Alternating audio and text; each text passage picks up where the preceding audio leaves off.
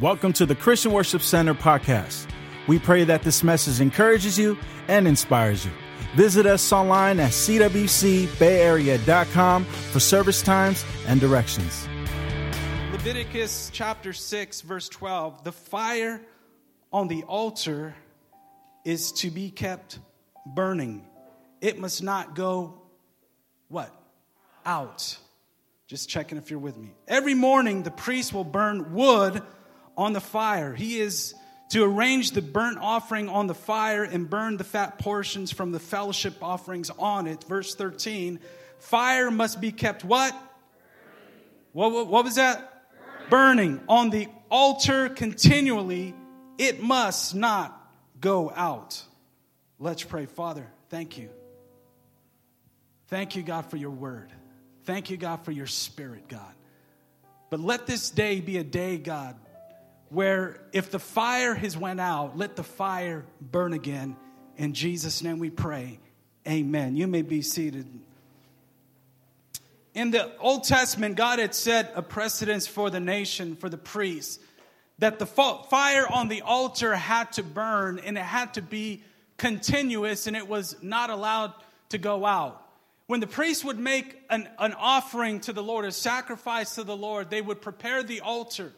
And as they would prepare the altar and everything was said, they offered up the sacrifices. The fire of God would consume the sacrifice. And the priest was not responsible to start the fire. They didn't start the fire. The priest was only responsible to maintain the fire. So once God lit it, all they needed to do was maintain it and add fuel to it and continue to sacrifice so that the fire would be continuous and it would not go out. Well, fire's interesting because fire is, throughout the Word of God, is is uh, has to do with, number one, with presence, okay? Has to do with, with presence. If if you, you remember the, the if you remember Moses, Moses believed in God, but Moses was not aware of the presence of God until it was revealed to him in the backside of the desert through a, a bush that was on fire. You can believe in God. You can come to church. You can believe in God, but yet not know God or be aware of his presence. But when the presence of God is a revealed presence, it's something that can be experienced, and it's something that can change your life. But un- unless you're... you're somebody that is aware of it, unless you're aware of the revealed presence of God, then you can go through life and, and you can you can continue life and, and be religious and unchanged because you have not yet encountered the presence of God. The presence of God was was uh, throughout that, that desert all the time, right? Because God is everywhere all the time, right? Just want to make sure we know that. He's everywhere. Everywhere that you go. That means he's there at the club too. He's everywhere. You just didn't know it.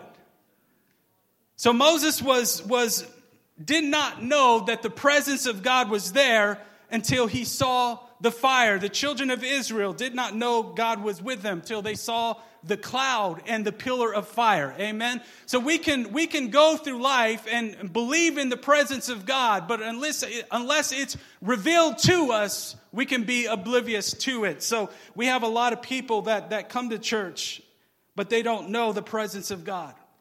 You know why people don't worship in church? Because they're not aware of the presence of God. There was a p- point in my life where I remember my brother and I, we were younger, we would be in church, man, we would just stand there with just looking mad, you know, just serious, you know, just trying to be cool. And the only reason why we were we were like that because we were not aware of the presence of God. And this is what happens in Sunday. There's some folks that will come and they will respond to the presence of God and they'll surrender it. Surrender to it, but then there's others that will be in the same room where the presence of God is there and they don't know and they're not aware of it and they can't respond to it. Fire has to do with the presence of God. And if you're in a place right now where maybe you are desensitized to the presence of God, where you don't experience it, where you don't know it, You probably lack the fire of God in your life. Fire has to do with power. In Acts chapter two, we see the empowerment of the Holy Spirit. We see that there was, there was flames of fire that rested upon the head of each person. So the, the fire is is uh, is about power. It's about the fire of the, the Holy Spirit. Then uh, fire is about purity. Malachi three two says that he is like, talking about God. He is, you all right, man? I heard something. All right. He is like a refiner's fire. Fire, fire reveals impurities. So when we, we lack the fire of God, or the fire of God is absent in our lives, and there's no filter in our life, there's nothing to, to bring up the impurities, or, or, or we're oblivious to it. So to be, to be pure, or purity, means to be without mixture.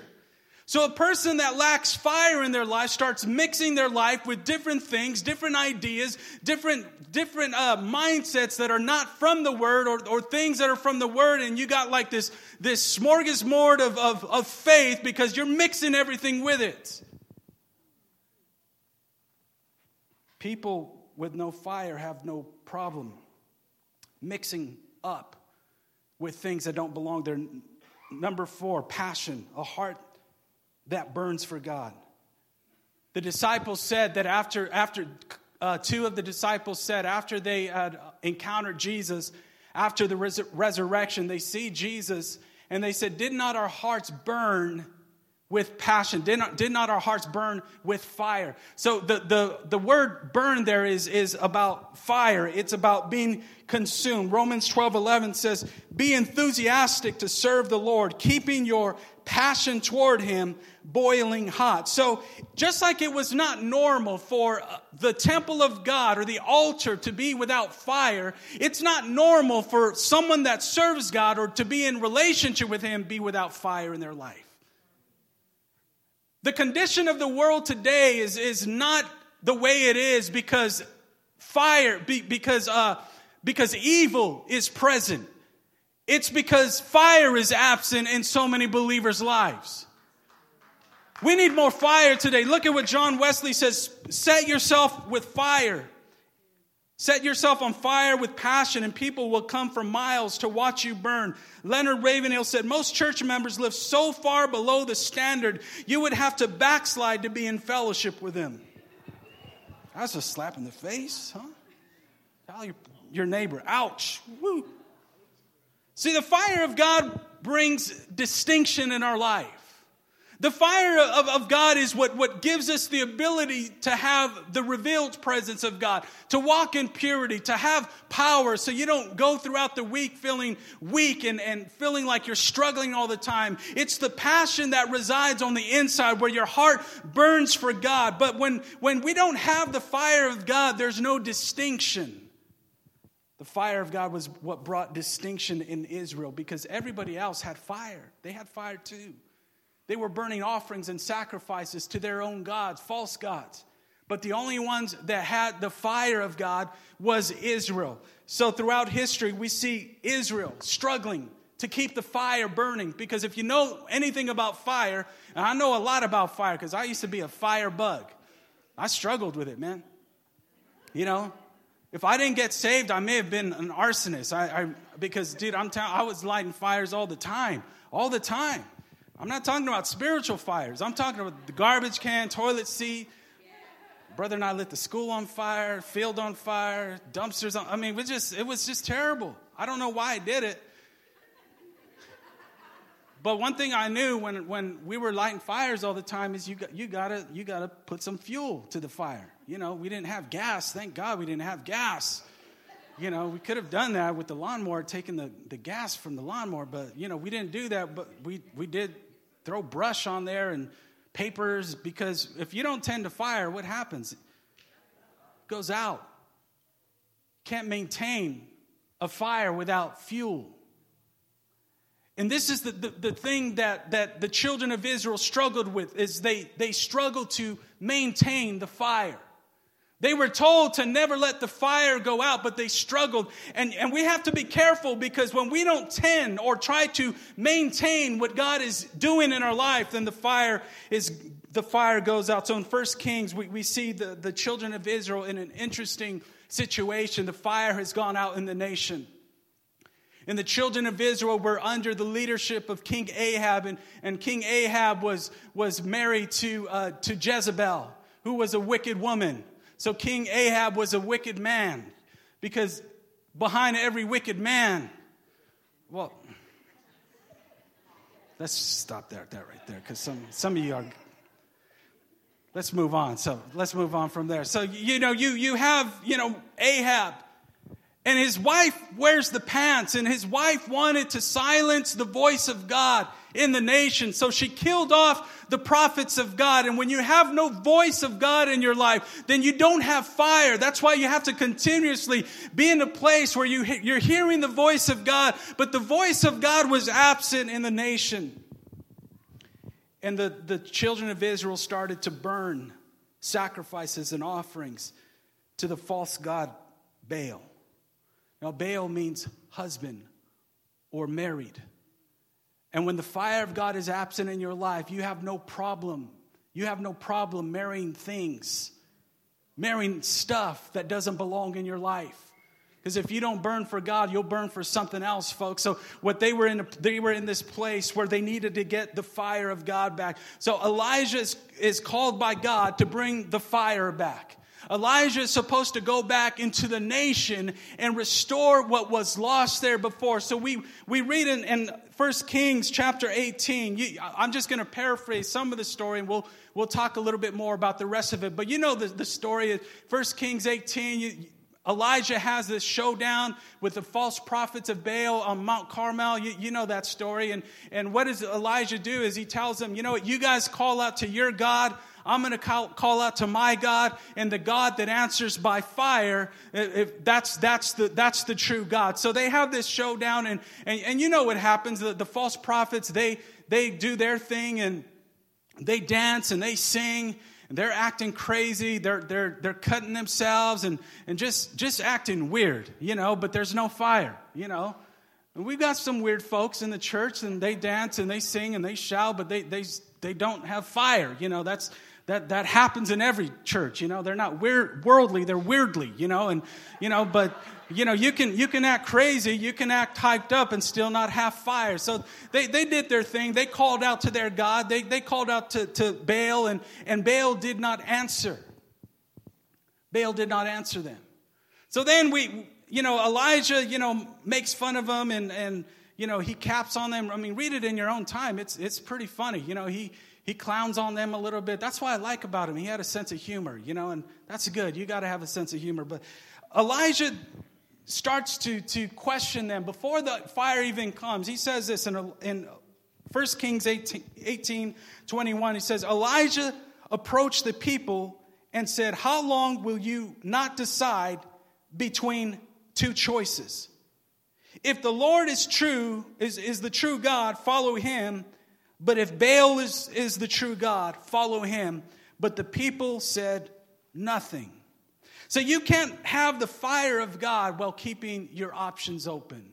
You need to understand that, that if you're going to carry the fire of God in your life, you cannot have all these options and this indecision in your life. You need to understand that, that God is not like a number on, on the drive-through menu. We don't, we don't say, okay, I'll have a number one today, or okay, I don't know, maybe number two. You you ever have indecision when you go to a restaurant? But and we have people like that in church. They're, they're not sure really what they want. They hear a word, they're they're excited about it, but yet they're undecided because they still have other options. Options happen on Friday and Saturday night. And and you get stuck and you got to choose. But there is no other option but God. The fact that you're even thinking that you have options is the proof that you have no fire in your life. Because when you, when you are sold out for God, when you know, when you know God, When you know the presence of God, when, you're, when your heart burns for God, you realize that there are no other options. That doesn't matter what comes your way. It doesn't matter what walks into your life. There are no other options. But as long as we've got all these options that we're juggling with, we can't live with the fire of God in our life. Indecision will always rob you. So he tells them, choose who you will follow. First Kings eighteen thirty. Then, then Elijah said to all the people, come here to me. So they went to him. He rebuilt the what? The altar of the Lord. It had been destroyed. So you cannot have fire without the altar. The fire, the, the, the altar is the place of fellowship. The, the altar was the place where man had communion with God, where God made covenants, where God made promises. It was the meeting place between God and man. And we cannot expect to carry fire in our life when we forsake the place of fellowship. Notice the altar had been destroyed. It was It was broken. The, the place of fellowship had been destroyed. And some of you, you're, you are here, you, you are here, you're faithful every week, but the altar of God is destroyed in your life. The place of fellowship is broken. And you wonder, why don't I feel God anymore? How come I'm struggling? How come I'm struggling with this? How come I don't have any motivation? How come I don't have any drive to, to serve God and, and this and that? That's because you've, you have forsaken the place of fellowship in your life. You can't have fire without fellowship. It doesn't work, folks. I don't care how long you've been serving God. I don't care if you're a leader in this church. You cannot have fire in your life without fellowshipping with God. Fire of God needs fellowship. Now look at he the Bible says that in verse twelve or verse thirty-one, Elijah got twelve stones.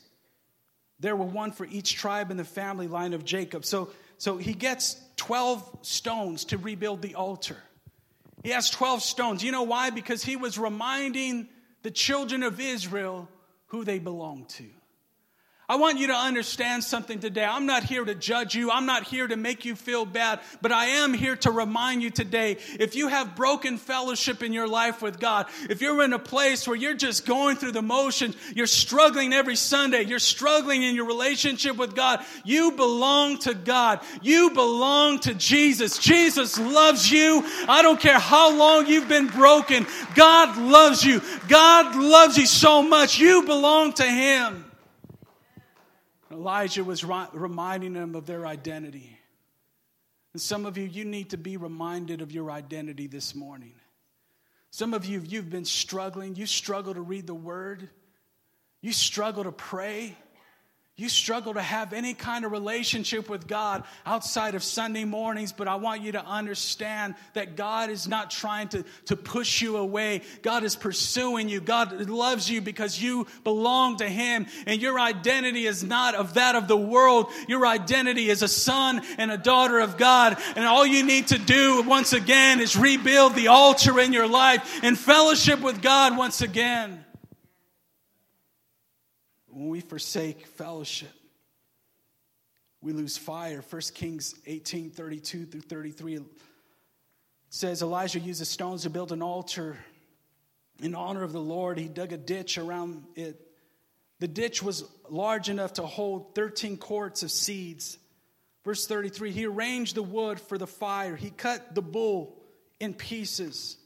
He placed the pieces on the, on the wood. So he takes a bull and he cuts it in pieces, because you can't have fire without sacrifice. The, the fire never fell on an empty altar. The fire of God never falls on nothing. The, the fire falls on sacrifice. And this is what we need to understand, that, that if we are in a place in our life where we are struggling to, to, to experience the presence of God, then there probably is a, a, an issue with what we've been offering up. He cuts the bull in pieces. Why? So that the bull couldn't leave the altar. He was planning on leaving it there.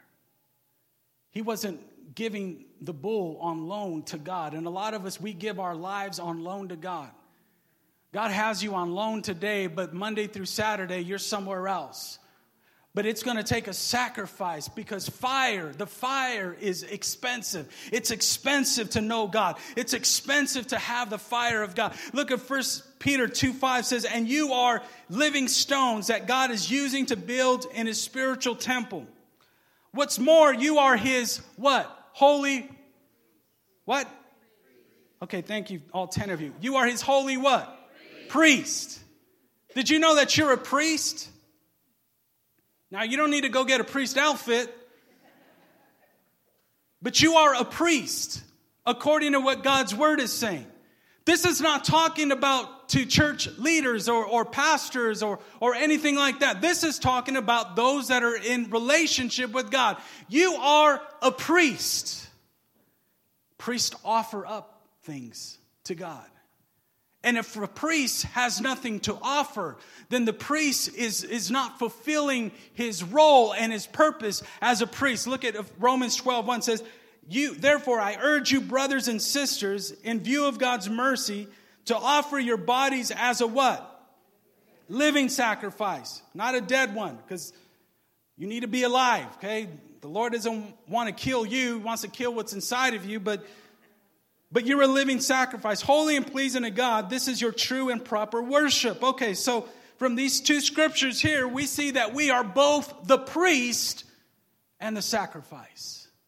See, in the Old Testament, you had the priest, and he would just offer up an animal. But in the New Testament, we are both the priest that makes the offerings, and we are the sacrifice.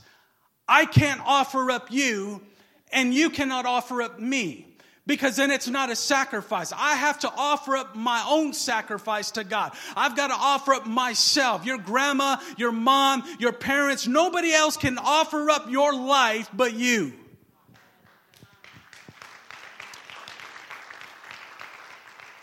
And this is why we struggle to maintain the fire, is because people try to make it throughout the week on somebody else's sacrifice. Yet it takes sacrifice to come up and preach the word. Pastor Dan every Sunday is, is sacrificing throughout the week, dying to himself, praying, getting in God's word, preparing the place where fire can fall on the altar of hearts. Every Sunday. And it's, it's a sacrifice. It takes sacrifice to do it. He doesn't just get up here and wing it. It takes sacrifice. But we come on Sunday mornings and God ignites something in our heart. And then Monday comes around and it's the, the fire has gone out. Why? Because you can't make it throughout the week off of somebody else's sacrifice. Every single person has to be a priest and fulfill their role and offer up a sacrifice every single day to God. It's hard to be on fire when you're not sacrificing anything. Well, what do we sacrifice? We die to ourselves. We pray. We, we get into God's word. We, we obey. We, we offer up a sacrifice of praise. You may not. Why do we encourage you to worship when you're here? Well, because it, when, when worship is, is not a part of a church, there's no fire. There's no fire without sacrifice. And we come in and, and it's such a struggle for us to get into the presence of God. You know why? Because we're more alive to self than we are to Christ. You know why you can't worship? Because you're not dead yet.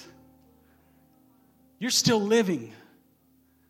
You're too full of self. You're so full of self that, you know, when anybody tells you to live right, you get mad. And it offends you. Why? Because yourself is so much more alive than your spirit. And we struggle to serve God. You know why? Because, check this out. Jesus was risen from the dead, right? We all know that. He was risen. He was crucified. But you can't have a resurrection without a death. And if we have the same power as Jesus, according to what God's word says, the same power that raised him up is in us. But we can't walk in power when we're not dead yet.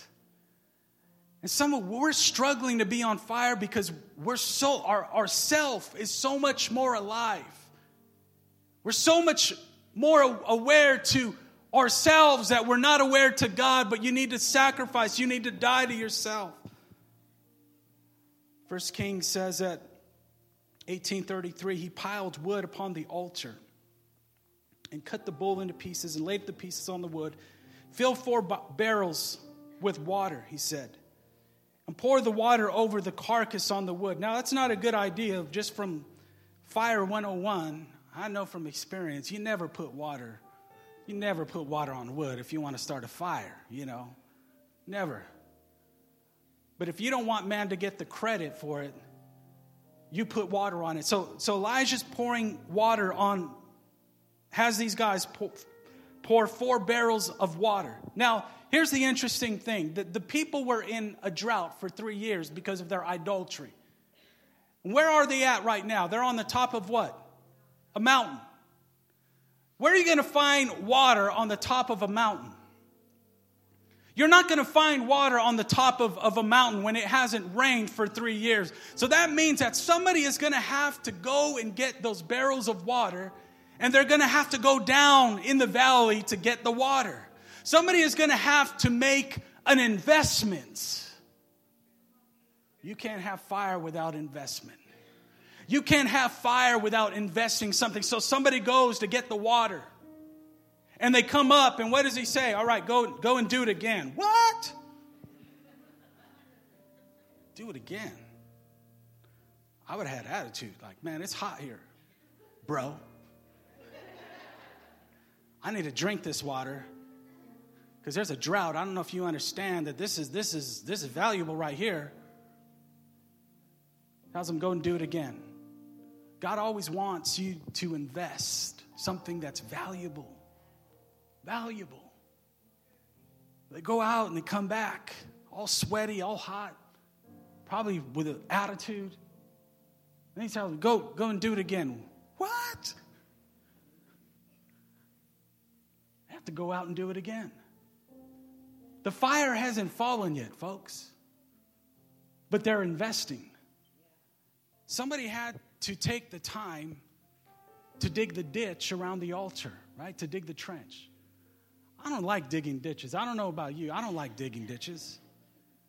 But somebody had to put in the time to prepare the place for the altar, for, for, for the fire to fall. And I think that's why Christians love events. They love conferences because they like to go to places where they can feel the fire of God without their own investment. They like to, to, to, to be the To, to benefit off of somebody else's sacrifice, somebody else's investment. But I'll tell you one thing. I love conferences. I love being in places like that where there's revival. But you cannot survive off of somebody else's sacrifice or somebody's investment. It's going to take your time. It's going to take your energy to seek God. It's going to take some work on your part. Now, I understand that Jesus already did the work. I understand that. What makes you think that because Jesus did everything that you don't have to do anything at all? What makes you think that you could just snap your fingers and just expect God to bring fire on your life without paying for it? It takes investment. It takes time. It takes effort. It takes effort at times to get into your word when you don't feel like it. It takes effort to push through when you pray and your your, your prayers aren't, aren't they feel like they're not getting past this, the, the ceiling. It takes effort to be in church when you're worshiping and you don't feel like it. But you know what, what happens in our life when we invest something and we dig in and we push through, we're preparing a place where the fire of God to fall in our lives. And you need to put away all the, the emotions of saying, you know what, I'm giving up, I can't do it. And you just need to pursue God. You need to push through. You need to invest. Elijah then does an interesting thing on First Kings eighteen thirty-three. It says, at the usual what? Time. Is that scripture up there? It's hard to read, huh? I'm sorry. I'm going to use a different font next time. At the usual time for offering the evening sacrifice, Elijah the prophet walked up to the altar and he prayed. So at the usual time, the, the, the set time, the dedicated time that was usual for the children of Israel when they used to make sacrifices, the time where the, the altar was actually built and it wasn't destroyed, at the usual time. At the usual time, Elijah walks up and he prays. It was a dedicated time. And what he was reminding the people is that, that they had lost their set time. They had lost their place of commitment. They had lost the, the place that was usually designated for God. It was now designated for something else. And I want you to understand, you can't have fire without commitment. You've got to have a set time. You've got to be dedicated to this thing. You've got to be dedicated. You've got to have a set time. A set time. Dedicated time. And it can't just be on Sunday mornings. You've got to have a set time where you're allowing God to put fire on the altar of your heart. Everybody has to be dedicated. And you can't be on fire because of my dedication or Pastor Dan's dedication or your husband or your wife's dedication. You've got to have your own dedicated set time. Your set time. Where you prepare the place and you call out to God so that you can burn again for Him. I want to pray with people today that need to burn again. For people that are just going through the motions. And, and let me just, I'll be the first to say, folks, we all go through those times. There are times when I've been, when, when instead of being burning up for God, I've, I've been burned out. There have been plenty of times where I'm like, oh, God, get me through here today because I just don't feel it. There have been plenty of times where, where I've gone through seasons of my life where it felt like God was a million miles away. We all go through those seasons in our life. But just because you're there doesn't mean that you have to stay there. You can burn again. You can bring back the place, the place of fellowship in your life. You can make your sacrifice once again. You can have your dedicated time once again. Your commitment, and invest in the fire of God. I want you to stand with me. Thank you for downloading this message. For more information on our church, visit us at c w c bay area dot com. You can also follow us on Facebook at facebook dot com forward slash C W C Bay Area.